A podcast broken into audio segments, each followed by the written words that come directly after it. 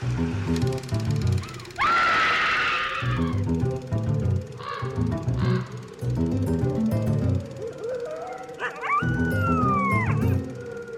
everyone, and welcome to Scream Scene, the horror movie podcast where we watch every horror movie ever made in chronological order, and then we rank them from best to worst. My name's Ben. And I'm Sarah. Thank you for listening to us today. How are you doing today, Sarah? Good spring cleaning is afoot at Castle Scream Scene. That is true. You have been working very hard getting the house all clean. Yes, I have been cleaning as I had no research this week. so, to balance out the workload in the overall castle, uh, I have been sweeping up the cobwebs while you've been researching tonight's movie. That's right. Tonight's movie is Night of the Blood Beast from 1958, directed by Bernard L. Kowalski.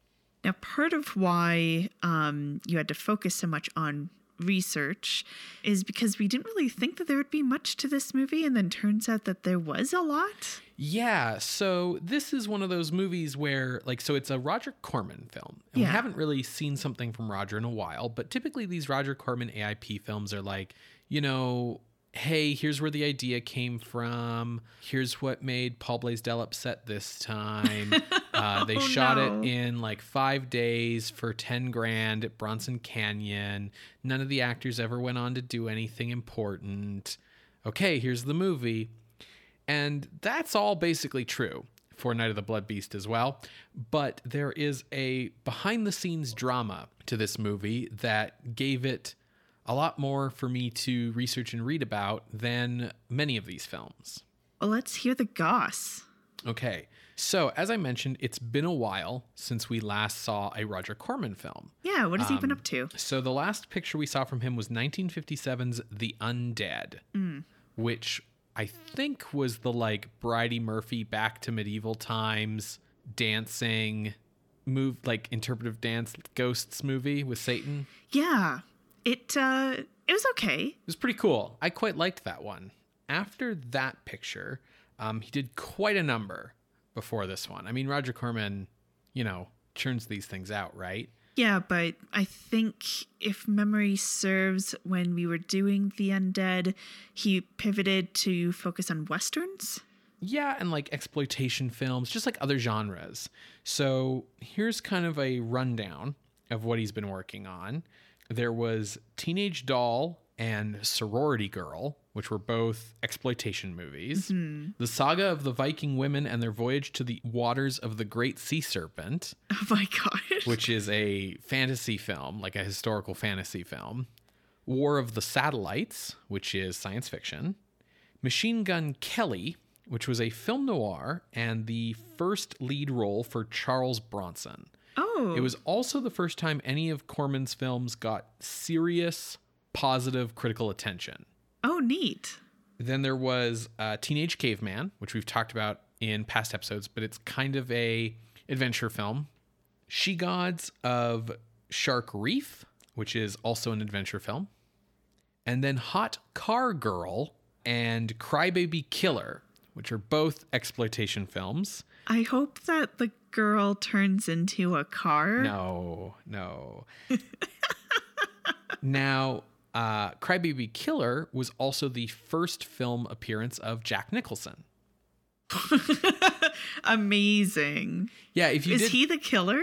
um, I don't know. I've never seen it. Okay. Yeah, if you aren't aware, like Jack Nicholson's early career was all Roger Corman films. I did know that because uh, you've teased me about a Boris Karloff Jack Nicholson Yes, picture. that's right. That's later in our Yes, feature. the terror. So these last two films, uh, Hot Car Girl and Crybaby Killer, are significant in that they were not films that Corman directed. Uh, he only served on them as an executive producer, with his younger brother Gene Corman producing them.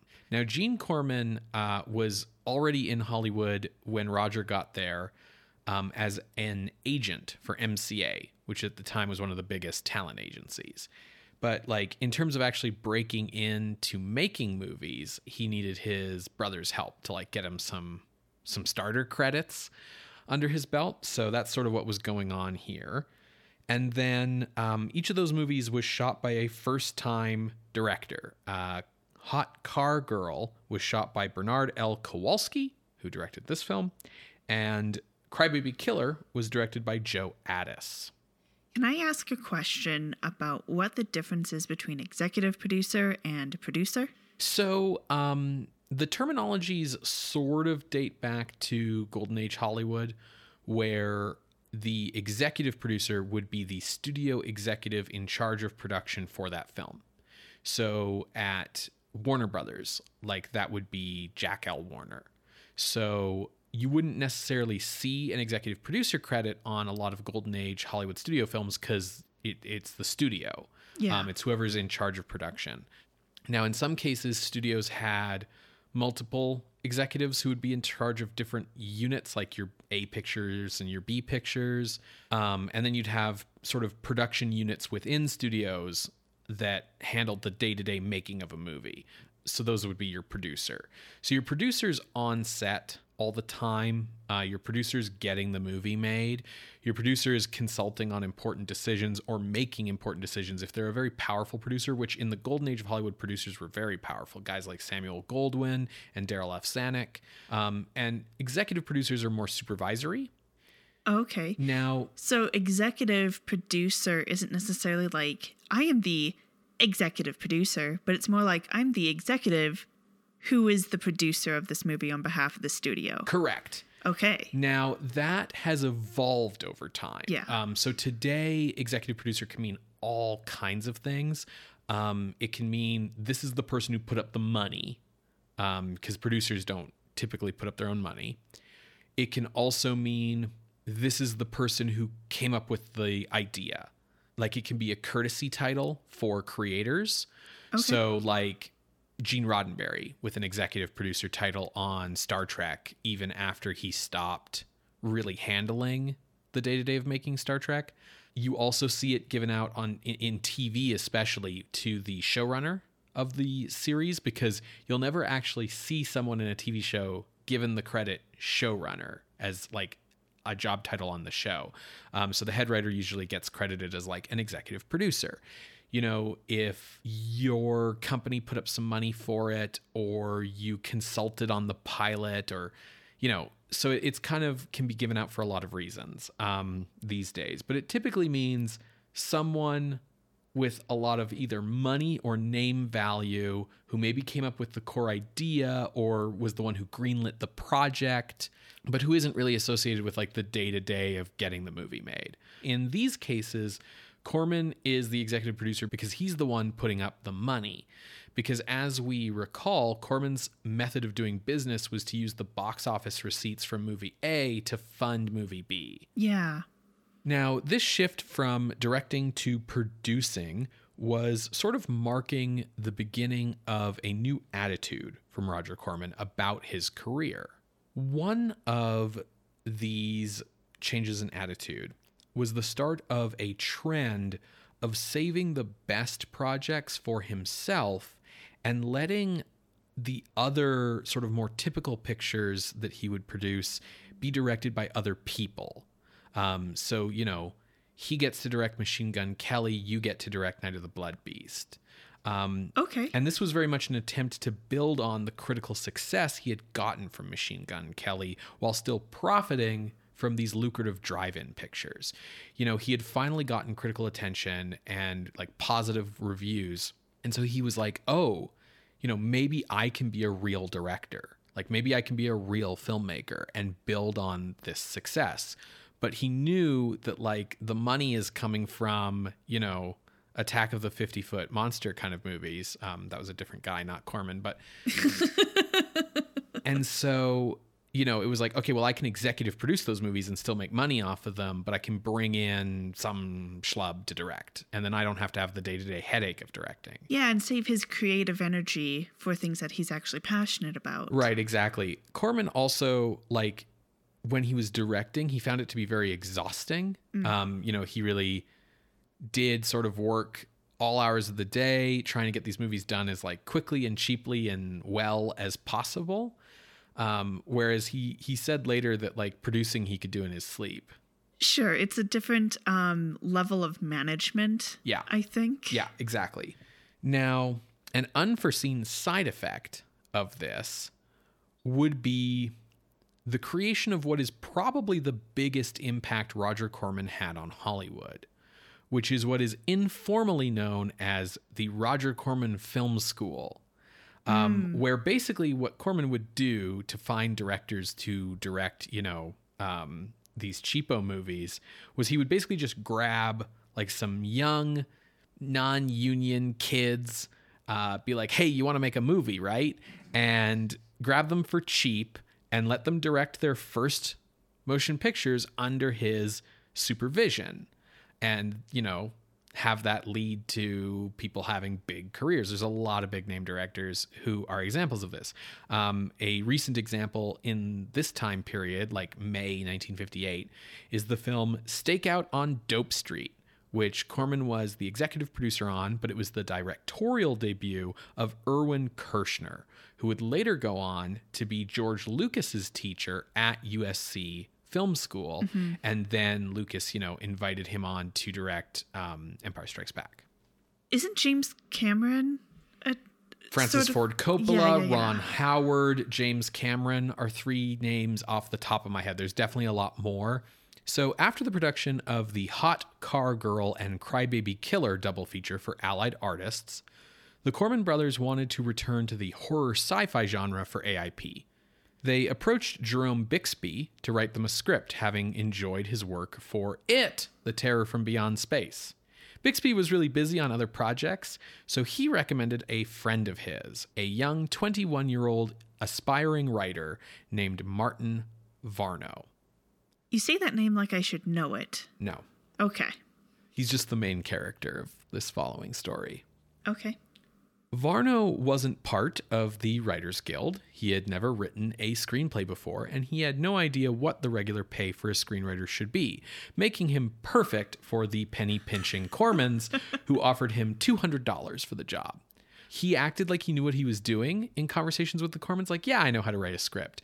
And also, you know, helped give them the impression that he wouldn't write a very expensive script, and so the deal was done. Varno set about writing the script, which he titled Creature from Galaxy 27, which Roger Corman promptly changed to Night of the Blood Beast. That is a much better title. Gene Corman, um, during the brainstorming process, contributed some ideas that Varno didn't use. And Varno would later note that Gene basically did nothing without Roger okaying it first. Sure. This is he's that's as you said that's what an executive producer is supposed to be doing, right? Right. Um, but you know, there was sort of this idea that like as the executive producer, Roger should be more Hands off. hands off, taking a back seat kind of role, and instead it felt more like Gene was like a puppet for Roger. Um, now, as it was Varno's first screenplay, uh, he ran it by his writer friends Bixby and Harold Jacob Smith. Um, as well, he also ran it by the Corman brothers fairly regularly with each draft, uh, getting notes from them and so on. He spent six weeks writing it. The Cormans selected 28 year old Bernard L. Kowalski, who had just done Hot Car Girl for them, to direct Night of the Blood Beast. So this would be his second feature film. Uh, Kowalski had experience before the Cormans. It was mostly directing television, and he would remain primarily a television director through his career.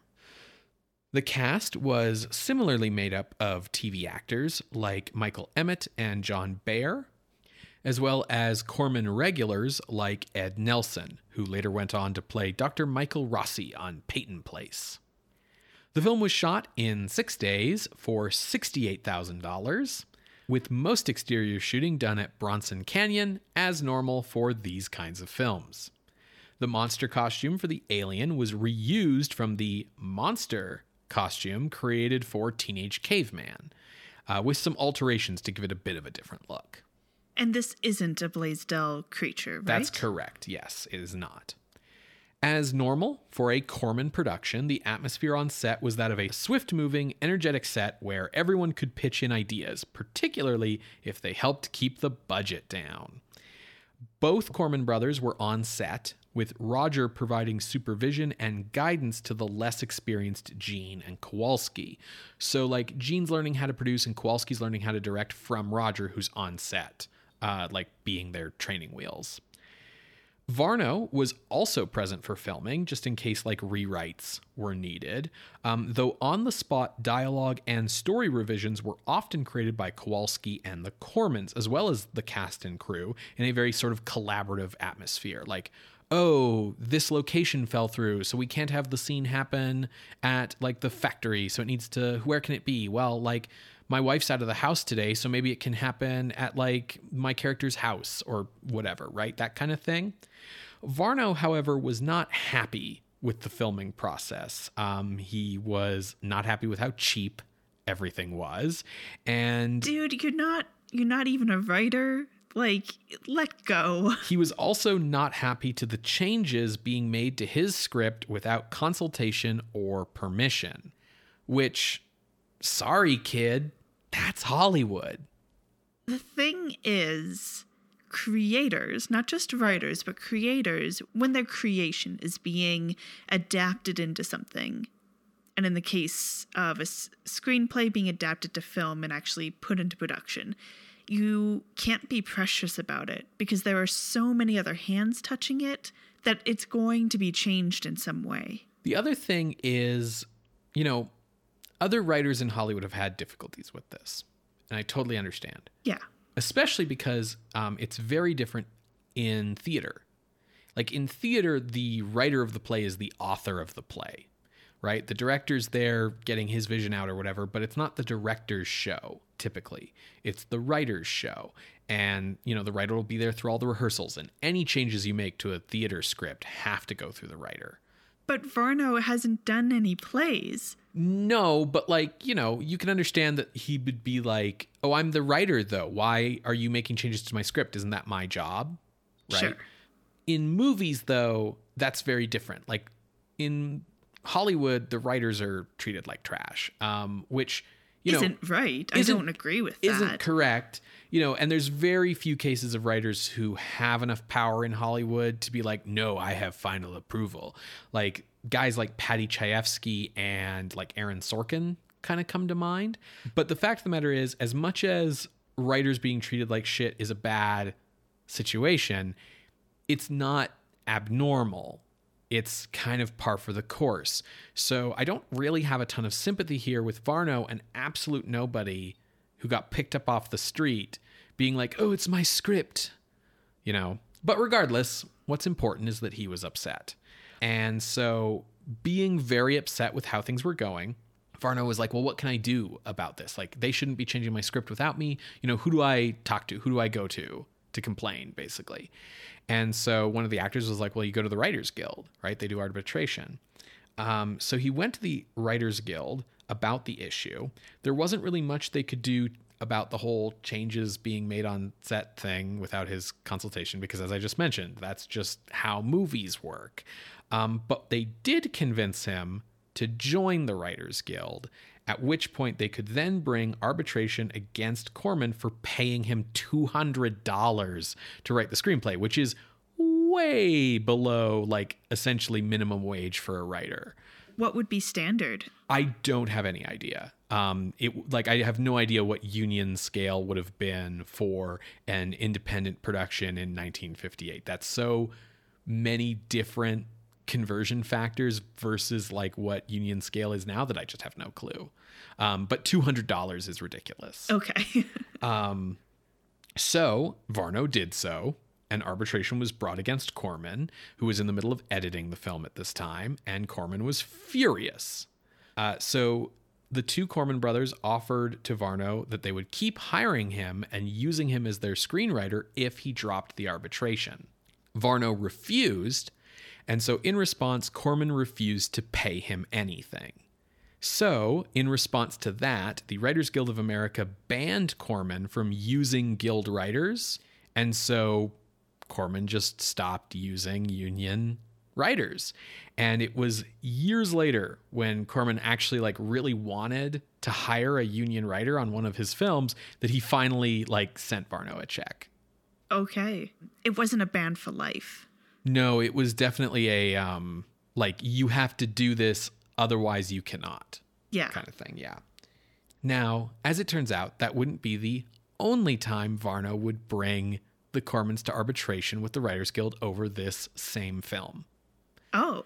because Varno learned that Gene Corman was going to get a story credit on the movie. You know, because he threw out those ideas in the brainstorming process that Varno didn't use. Okay. So he was going to get this story by credit. Uh, so Varno filed a second arbitration because none of Gene's ideas were part of the movie, and he could prove that from the various drafts and like notes and memos. So Varno won that arbitration as well, and WGA ruled that Gene could not be credited on the film. Roger refused this as well on the grounds that the credits had already been made and the prints of the movie shipped out, and having them recalled and changing them would have been prohibitively expensive. Something tells me that that is a lie. Mm, it probably would have been prohibitively expensive, but like you're supposed to do it anyway. Yeah. But you know, Roger's out here very much on like the fringes of real movie making. I think from his point of view, it's like, well, I don't use guild writers and I don't use guild directors and I don't use guild actors. Like I do everything non-union because it's cheaper. So like, what do I care if you're mad at me? I think was very much his attitude. So um, Varno later said, I'm one of the few people who ever arbitrated against Roger Corman because so many people were so, my God, I'm working. I'm working in a real movie. Roger's giving me a chance. And meanwhile, Roger's paying this guy hardly anything a week. And they're like, well, hey, that's better than nothing. That was the thinking of most people.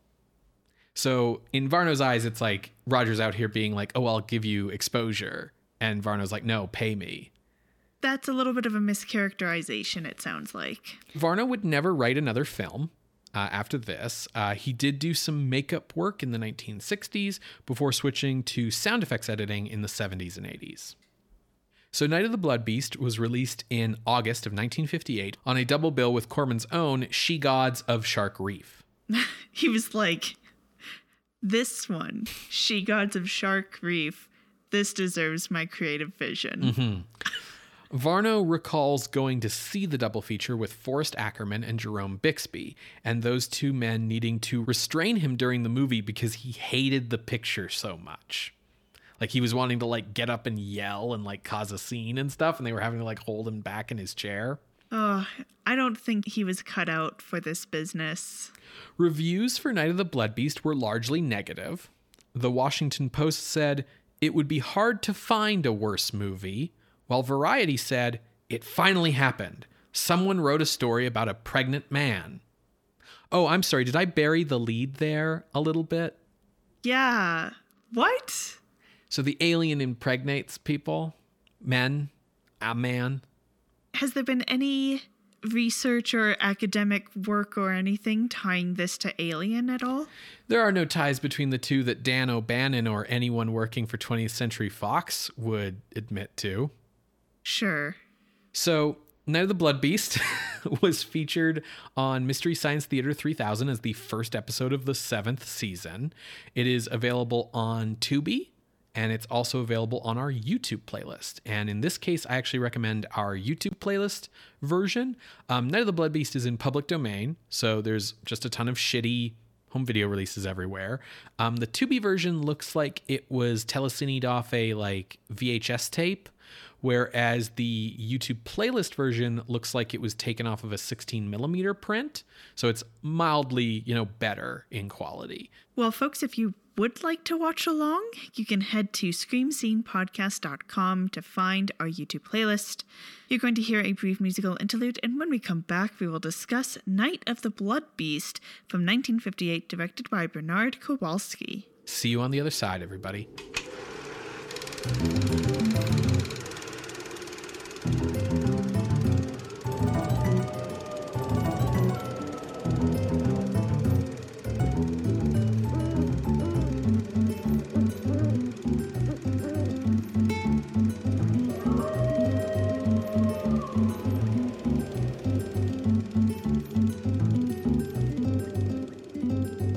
Welcome back to Scream Scene. We just finished watching Night of the Blood Beast from 1958, directed by Bernard Kowalski. Ben, first thoughts. Meh. All right. So it's 62 minutes long. And I think like it does a serviceable job of filling that hour. If you were like a big sci fi fan of those times, you might have found it entertaining. And the plot is largely so familiar in all of its beats and characters and dialogue that you might have even found some time to, you know, neck with whoever you brought to the movie because you didn't need to pay attention too much. Don't give away all of our secrets, Ben. We're professionals here. Yeah, I think fans of sci fi might find this a little interesting because there are some things that you could be like, oh, well, maybe that's like a little nugget that turns into this, that turns into that. Mm-hmm. But otherwise, not nothing super special here. Not particularly, no. The storyline is very familiar. And I think even by 1958 would have been very familiar, but by like 2020, it's like, We're, we're in 2022, my love. oh no. Oh no. well, why don't you tell us the story? Um, so luckily the cast is very small and focused. We have Major John Corcoran, a Dr. Alex Wyman, another doctor, Julie Benson, who is uh, the fiance to John, Steve Dunlap, Dave Randall, and Donna Bixby. And I'm pretty sure her last name comes from that author Yeah, guy. Jerome Bixby. Yeah, for sure. So when we open, we are in a rocket ship careening back to Earth, and Major John, to ground control, uh, says that he has to do a crash landing. So he does that, and Donna and Dave from the nearby Space Agency tracking station rush out to go and recover the spaceship as well as recover John. Uh, unfortunately, they find John dead, much to Julie's dismay, who, as I said, is his fiance. Now, when they find the ship, there is a tear in the side of its canister, like where John Capsule. would the capsule, that's the word. And there's like this strange muddy substance on it. Uh, when the rest of the team arrives, uh, the hole somehow is bigger and the mud is gone when the doctors take a look at John, they go, yeah, he, he's dead, but rigor mortis hasn't set in, which is really strange because he's supposedly been dead for like three to four hours. So they take him back to the station to do a further analysis. Um, and they discover that, you know, his his blood pressure is exactly the way it should be for someone who's alive, but he has no pulse, so no heartbeat, he's not breathing, there's no brain activity. They take a look at his blood cells, and he has the normal, like, red blood cells, white blood cells, but there's now a third foreign alien kind of blood cell that seems to be like moving independently and possibly taking over some of these blood cells. Now, there's more than just weird medical stuff going on. The radio seems to be acting up and going out. The electricity keeps flickering and eventually turns off. And even their watches stop working. And they trace all of this back to um, a strange magnetic field affecting everything. Now, Steve goes out to check the electrical system and like the radio tower, and he gets attacked by this strange creature. Um, so, for protection, everyone decides to sleep in the same room as they wait for, you know, someone to notice that this station is incommunicado. That night, Dr. Wyman is killed. Um, he is found hanging upside down in the medical lab with half his head missing. Yeah. Um, We only see it in shadow. to clarify which half, um, based on all implied visual evidence we have, it probably is very accurate to say that like his face is what's missing. Sure. Like that his head's been cut from top of skull to chin, not like at the eyes or something. sure, it's a vertical, not a horizontal. Yes. Yeah. as everyone's like, what the fuck happened to Dr. Wyman? John awakes? And they're like, "You should be dead. Like, what? What's going on?" And he's like, "Well, you don't think I had anything to do with Doctor Wyman dying, did you?" And everyone's like, "We." What a conclusion to jump to. So they take a look through basically an x-ray about like what is going on with John and they discover alien fetuses inside him. And they look like little chameleon embryos to give you kind of an idea of what they look like. Sure, I was thinking seahorse, but chameleon is also, yeah, definitely a good visual reference. And John also seems to be acting a little strange. He is like, Well, you know, I don't know if the creature's actually out to kill us. And they're like, mm. And he's like, but like he he the creature had many opportunities to kill any of us and all of us, and yet it didn't. Maybe it comes in peace. Um, and he also seems to have some sort of like uh, not necessarily to this extent, but a telepathic connection to this creature because he's like, well, I feel like I can tell when it's coming near or Yeah. something like that. And he has access to information that he really shouldn't have because he was dead at the time, which I get that it's he has this telepathic connection to the creature, but it also feels a little bit like so we don't have to spend time bringing his character up to speed. And one such case of this is uh, almost implying he has access to Dr. Wyman's thoughts and like reasoning capabilities. Um, so John's like, hey, maybe we should give the creature a chance to explain itself. And everyone's like, mm, okay. And John's like, yeah, I'll lead you to where it is, and then it can like tell us what's up. And where everyone else is like, mm, okay. Dave and Steve are less okay with this, and they create some gas Molotov cocktails uh, with the idea of like, you know, we've we've shown that the creature is um, immune to gunfire, but not to regular fire. So yeah, like every other monster in these yeah, movies. so their plan is to like douse it with the gas Molotov cocktails and then light it aflame with a flare gun. So John leads them to a cave, and the creature speaks with Dr. Wyman's voice. And it's like, yes, I took his face so I could like have the capabilities of speaking to you. Yeah, he like ate Dr. Wyman's brain, so now he's got Dr. Wyman's knowledge and voice because as we all know, The vocal cords are stored in the the frontal lobe. you are what you eat. Oh. Well, I completely missed that setup. I'm sorry. It's okay. You're tired.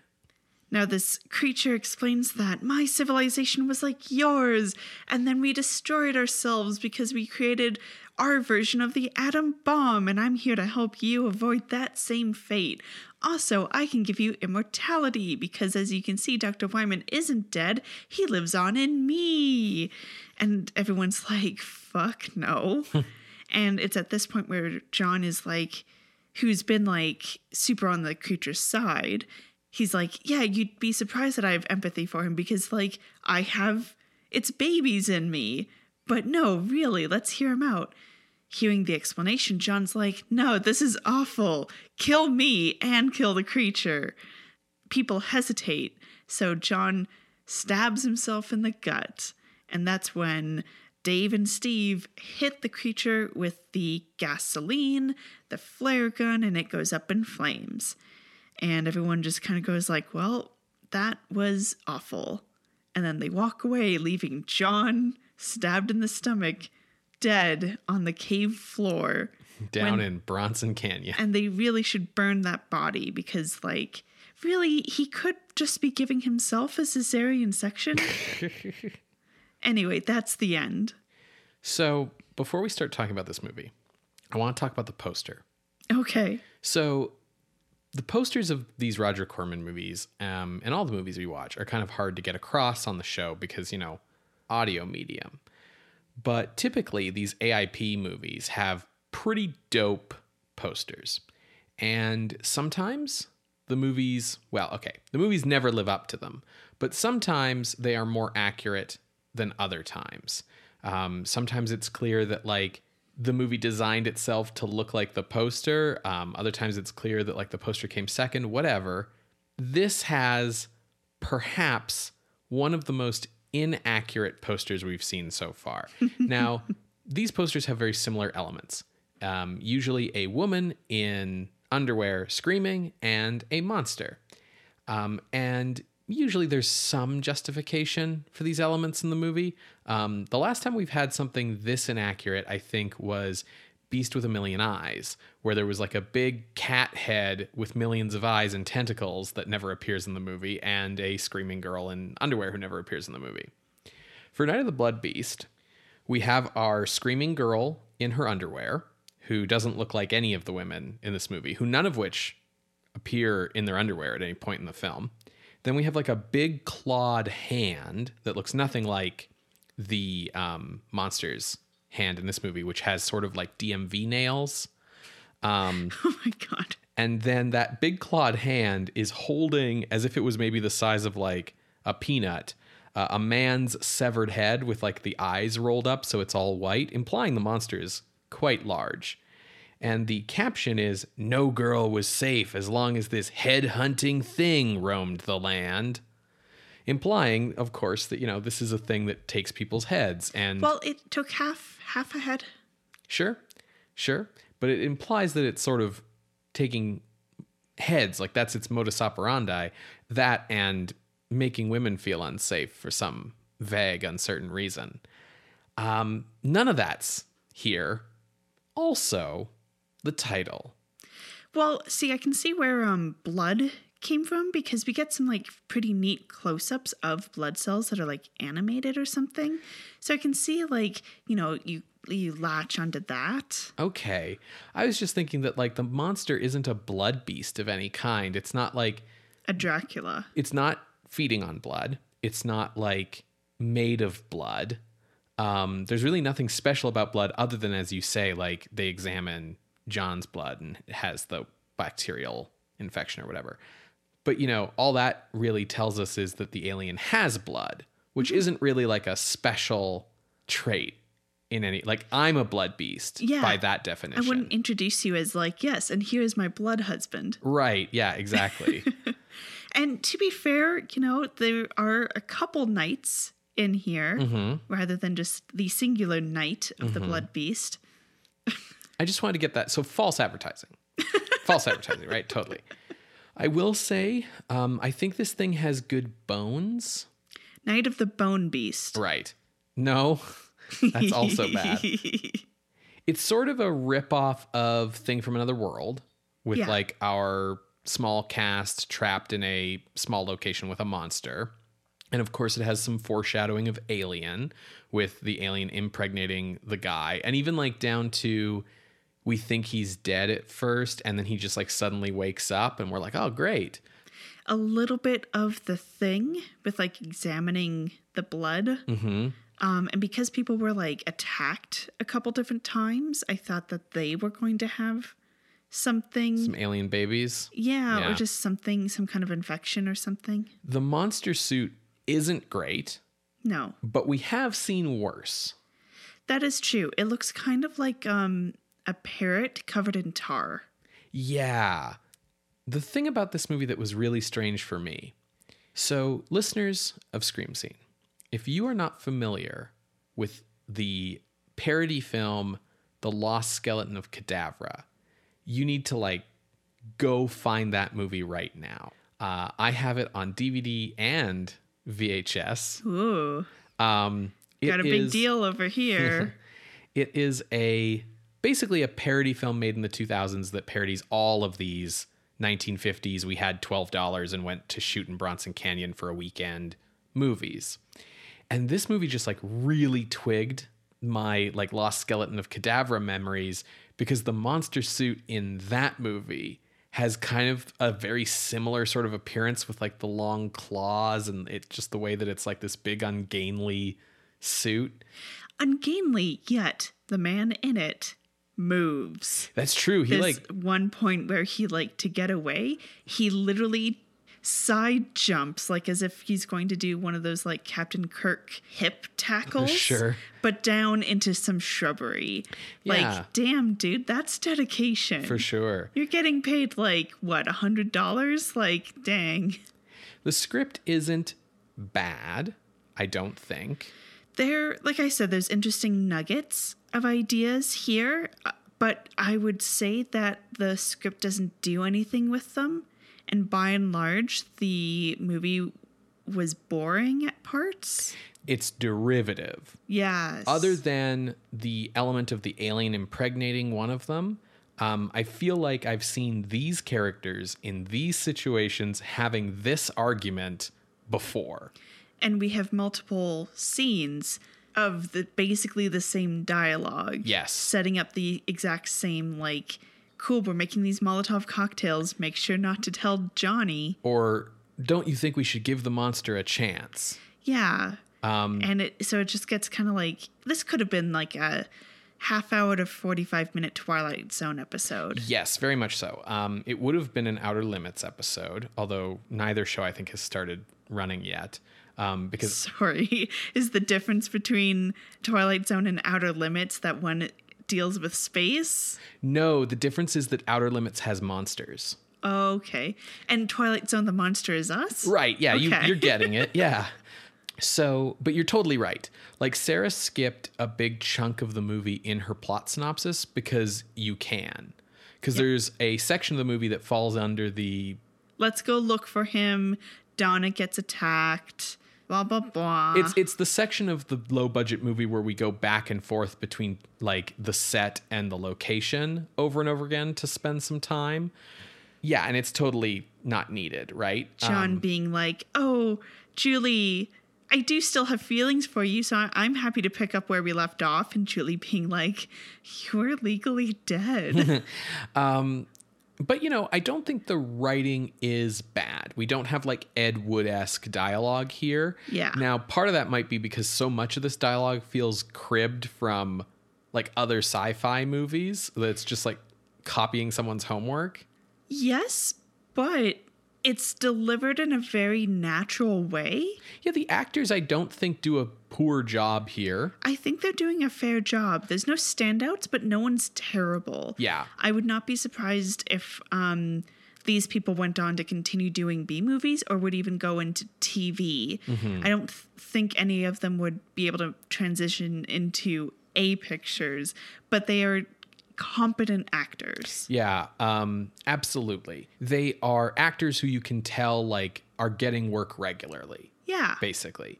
I will say that the worst thing in this script is the amount that it kind of has to bend over backwards to Avoid saying dude's pregnant. oh no i mean it does do that and it's very strange and, and odd but I, I understand like that like it was a very taboo word at the time and so on They keep calling him a breeding ground. which is not like I mean, I actually no, because breeding ground is the ground upon which breeding occurs. right he would have been a breeding ground before he was impregnated Yeah. Anyways uh, let's let's sidestep.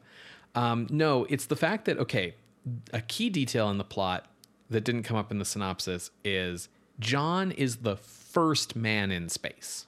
They shot him up he orbited the earth and he came back down you know just like john glenn or yuri gagarin in real life um, which yuri gagarin wouldn't be the first man in space until 1961 but the movie needs to have five characters in a secluded location with nobody else. And we need to be in bronson canyon. Um, the tracking station base is an old tv studio uh, broadcasting station that they're shooting around. You need to have this isolation because it needs to be cheap so the script has to really bend over backwards for that to make sense. And it's this idea that, like, oh, yeah, these guys were tracking his descent. They just happened to be the closest ones, I guess, to where he came down. They went and grabbed him, brought him back here, and the magnetic storm, you know, takes out all their communications. So nobody knows. And it's like, oh, yeah, Canaveral won't know that there's a problem until uh, we hit like the scheduled 12 hour check in time. And then it'll take them some time to send some people here. And I'm kind of sitting here like, that implies that you guys are the only tracking station. That like Canaveral had no contact with this guy on the radio at all. That like nobody knows that he's already down here. That nobody was tracking him in space. Like everyone would know mm-hmm. he's down and he came down in this spot by this tracking station. Let's call them. Oh, no one's picking up. That's weird. They would have been swarmed with helicopters filled with like NASA people and like the president of the United States to go shake this guy's hand like within hours. Yeah.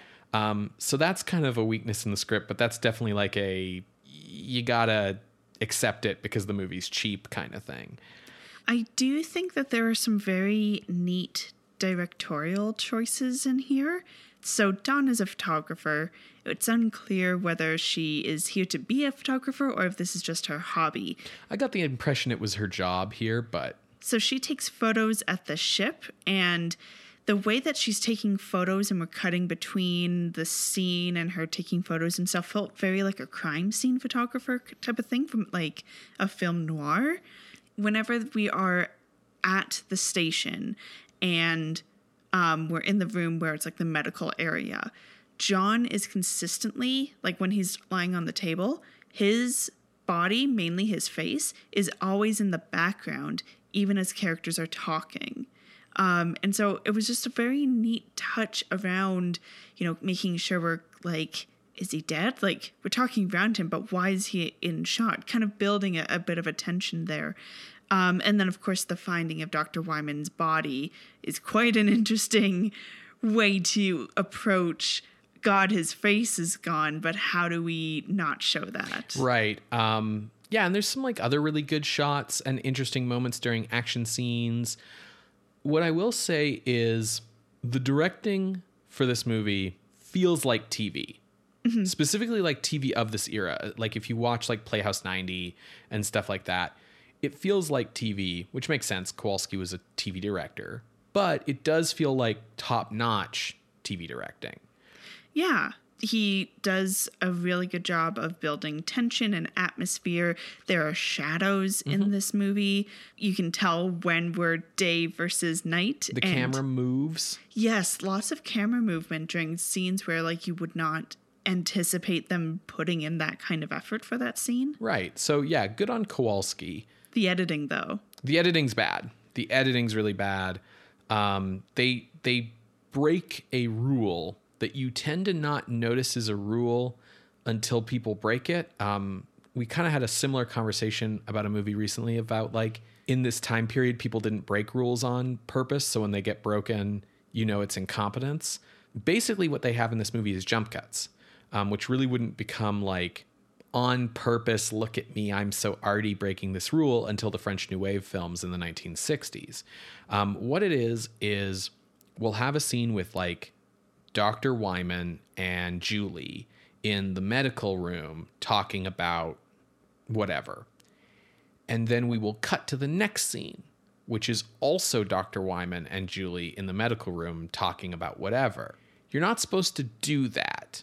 Um, just sort of cut suddenly to the same set with the same characters, but now it's some time later um, and a new scene because it's confusing to the audience about like, wait, did we miss something? Did something get cut out of the movie accidentally? Like, what's going on? What you're supposed to do is either cut to different characters in a different scene with a different conversation and then cut back, or Dissolve.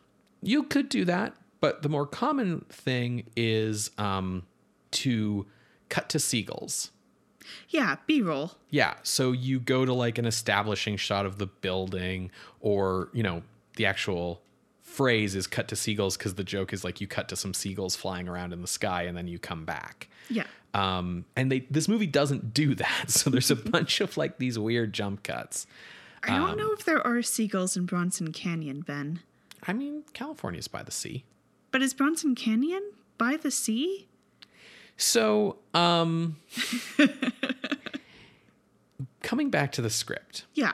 which I'm coming back to mostly because, you know, Roger Corman ruined Martin Varno's vision and impugned upon his, you know, writerly privileges and so on. Uh, I very much disagree because the natural delivery of the dialogue by the actors makes it clear to me that whatever they came up with on that day, whether it was like the full scene being ad libbed or whatever, like everything's felt very smooth, which means that they changed it for the better. Varno, I know, did research on like the then nascent space travel, space race stuff for this movie.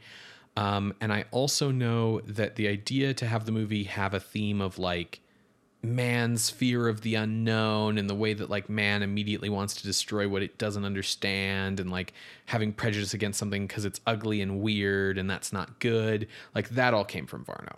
With that we kind of have to address this movie's like central idea right? The thing that the movie positions itself as being about which is this question of like well should we give the creature a chance and let it explain its actions or should we just kill it because it's different a lot of sci-fi films of this era slot into either the day the earth stood still or the thing from another world Yeah. and what's really even more common is what we see in this movie which is what i'll call a thing in klaatu's clothing Okay. where you have an alien that presents itself like it's klaatu but then it turns out oh it's actually the bad guy and i think that happens a lot in movies of this era because there was a feeling that like you still need to have a monster and you need to kill the monster at the end because everyone deciding to get along at the end is kind of an anticlimactic resolution. But the movie feels like it genuinely wants to be saying something about like prejudice and, you know, destroying things that we fear, but it totally undercuts that because it needs to have the ending of the movie be everyone like, oh, this thing was evil after all. Let's kill it. I don't think that's anything special about this movie, though. I think that's the case of any time that you have a, as you said, thing in Klaatu's clothing. Right. Um, because this movie is uh, not doing anything special with that. No, not at all. But I bring it up to point it out as sort of a trend Sure. in sci-fi films of this era.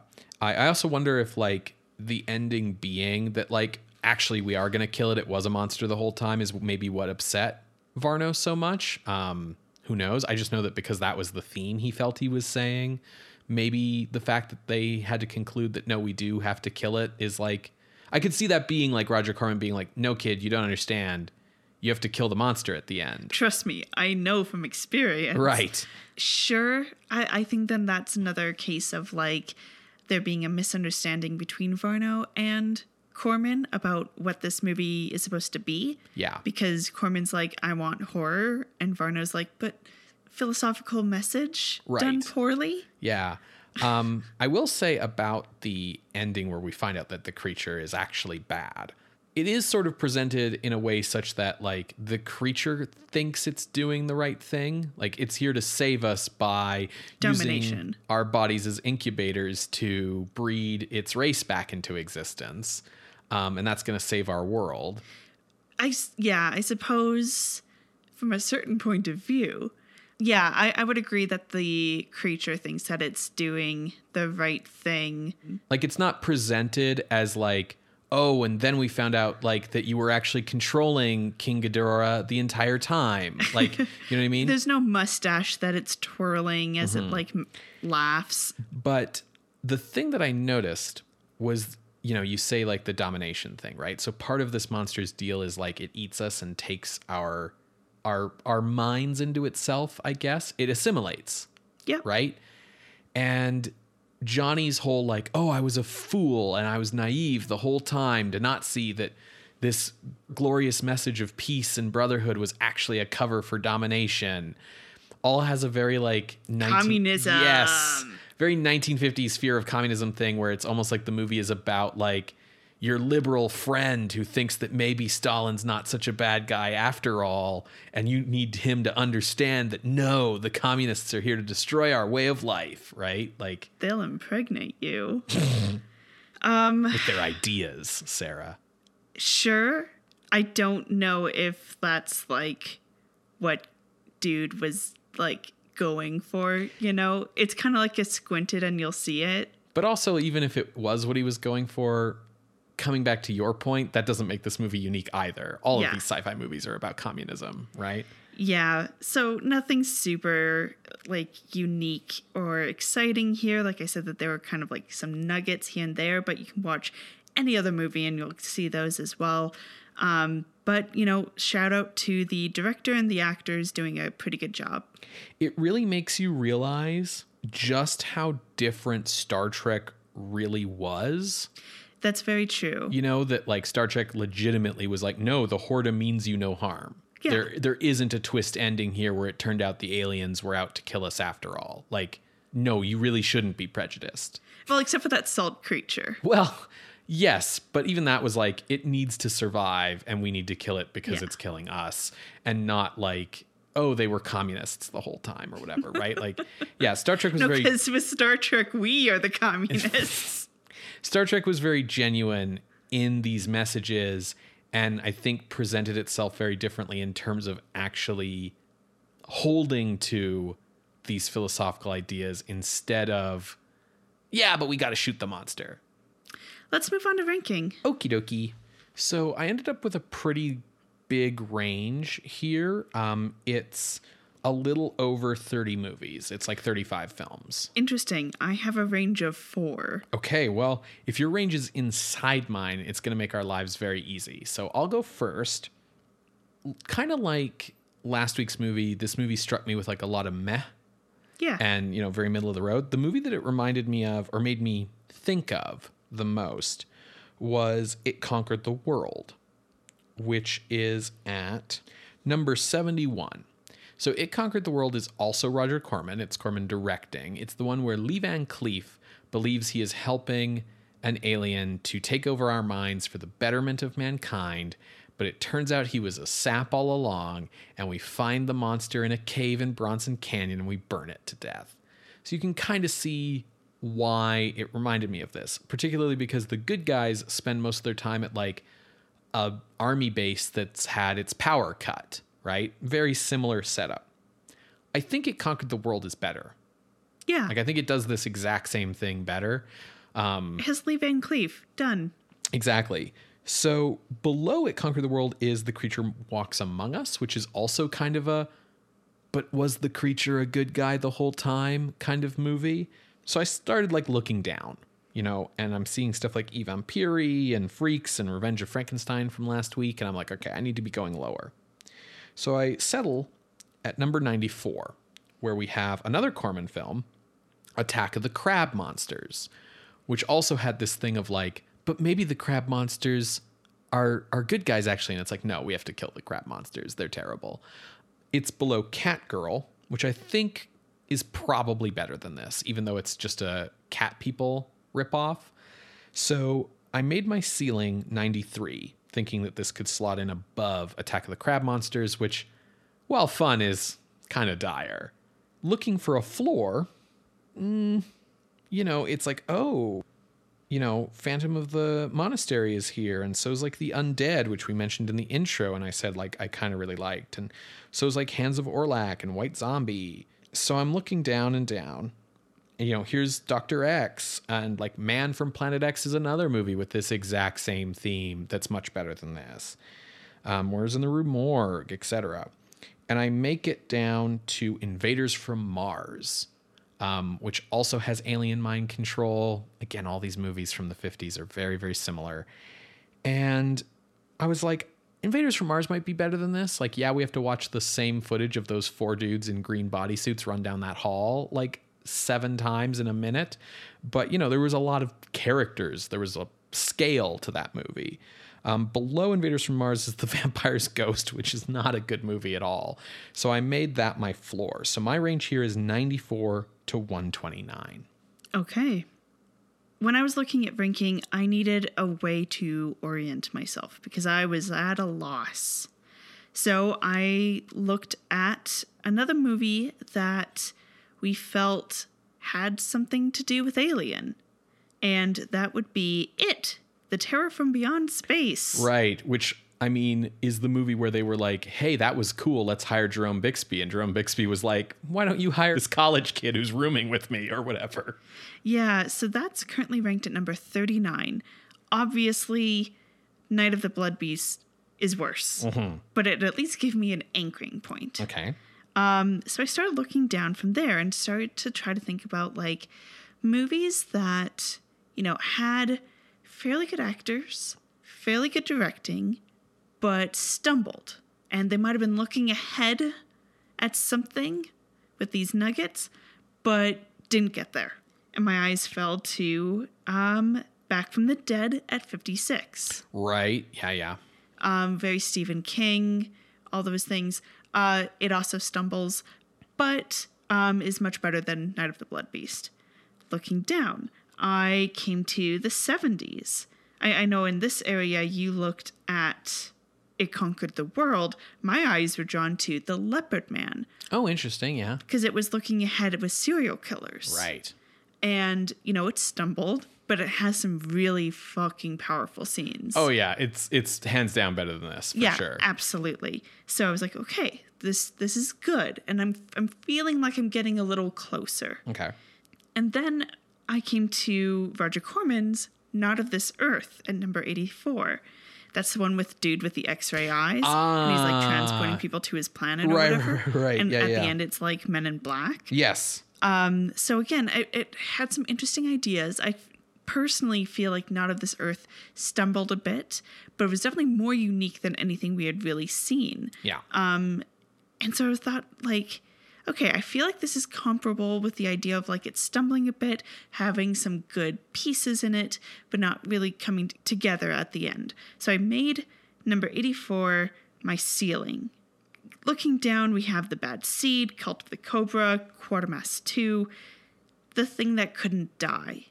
That's the one where Chest is buried and has the dude's Right. head Yeah, yeah. and he pulls it out.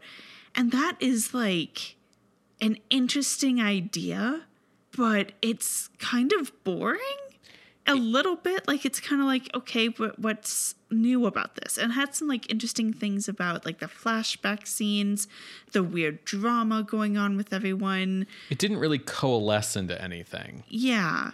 Whereas Night of the Blood Beast, it's very focused. It has like this central group of people. It, it's similar to the thing in that way because it, we're like we're stuck here. We can't reach anyone. Will anyone even get here in time? So that was my range, 84 to 88. So right below the thing that couldn't die is Jujin Yuki Otoko, which also has a strong, uh, very Ishiro Honda theme of these monsters are misunderstood. Actually, Yeah. The difference is that Jujin Yuki Otoko, like many of Honda's uh, monster movies, is a tragedy, and the monsters really were misunderstood. You know, and the real monster was man. Whereas this movie, the real monster is the monster. And, you know, there are moments of horror in this film, like Dr. Wyman's death, like Johnny coming back to life off the operating table, as it were. So I think for me, you could argue that Night of the Blood Beast is more of a horror movie than Jujin Yuki Otoko, even if I admire Honda's film more for kind of sticking to its guns and having a more um, consistent message. So, compared to the thing that couldn't die, I can only remember like one scene, maybe two from the thing that couldn't die, like clearly in my mind. Yeah. But I also know that this movie feels like it was like the script was written by watching other sci-fi movies on TV and copying the dialogue. So I'm kind of thinking maybe under the thing that couldn't die, but above half human. Cool. Let's do that. Okay, entering the list at the new number 89 is Night of the Blood Beast from 1958, directed by Bernard L. Kowalski. If you would like to see this list, you can go to our website, screamscenepodcast.com. You can find links to the many episodes that we have mentioned today, as well as our appeals box. If you would like to contest this or any other ranking, you can drop us a line there. You can reach out over email at screamscenepodcast at gmail.com or over Twitter at underscore screamscene. Scream Scene updates every Wednesday on Apple Podcasts, Google Podcasts, SoundCloud, and Spotify. You can subscribe to the show using our RSS feed. If you'd like to help us out, we'd really appreciate it if you leave us a rating or a review on the podcasting app of your choice. Or tell a friend about the show. Word of mouth is the best way for us to grow our audience, and we are always hoping to find new folk to share our weird obsessions with. If you have the financial means, we also really appreciate your support over at patreon.com slash scream podcast, where you can support us for as little as a dollar a month. That financial support helps go towards our hosting fees, but it also just goes towards like carving out the time to research these movies, watch these movies, talk about these movies. Um, it's really, really appreciated. Our patrons at $5 and $10 levels get access to bonus content, and patrons of all levels get to vote in our monthly polls to determine what our horror adjacent bonus episode will be each month. Sarah, what's in the lead? We are currently at a tie between 1939's The Hound of the Baskervilles and 1943's Calling Dr. Death. Okay, so patrons of the night, we need you to head on over to patreon.com and determine whether we're going to be spending an evening with Basil Rathbone or Lon Chaney Jr., whether there's going to be mystery or a lot of narration. We'll be calling the winner this Friday, April 15th. Head on over to the website, guys, and if you aren't a patron yet, but you have a firm feeling of which of those movies you want us to watch, sign on up. It's a dollar a month. What can you lose? A dollar a month, Ben. Shh. That's patreon.com slash scream scene podcast. So, what are we watching next week? Next week, Sarah, we are sticking with a film produced by Roger Corman that also has a dope poster. Um, it is directed by Bruno VeSota, who played the like antagonist in Dementia. Oh, okay. Yeah, he was like the the the rich guy who was unpleasant. Yeah, Yeah, um, and it's called The Brain Eaters, cool. which maybe should have been the title of this week's movie. I'm I don't know. No, there's no brain eating in here. Well, like metaphorical brain eating. That's metaphorical blood beasts. See you next week, creatures of the night. Bye. Bye.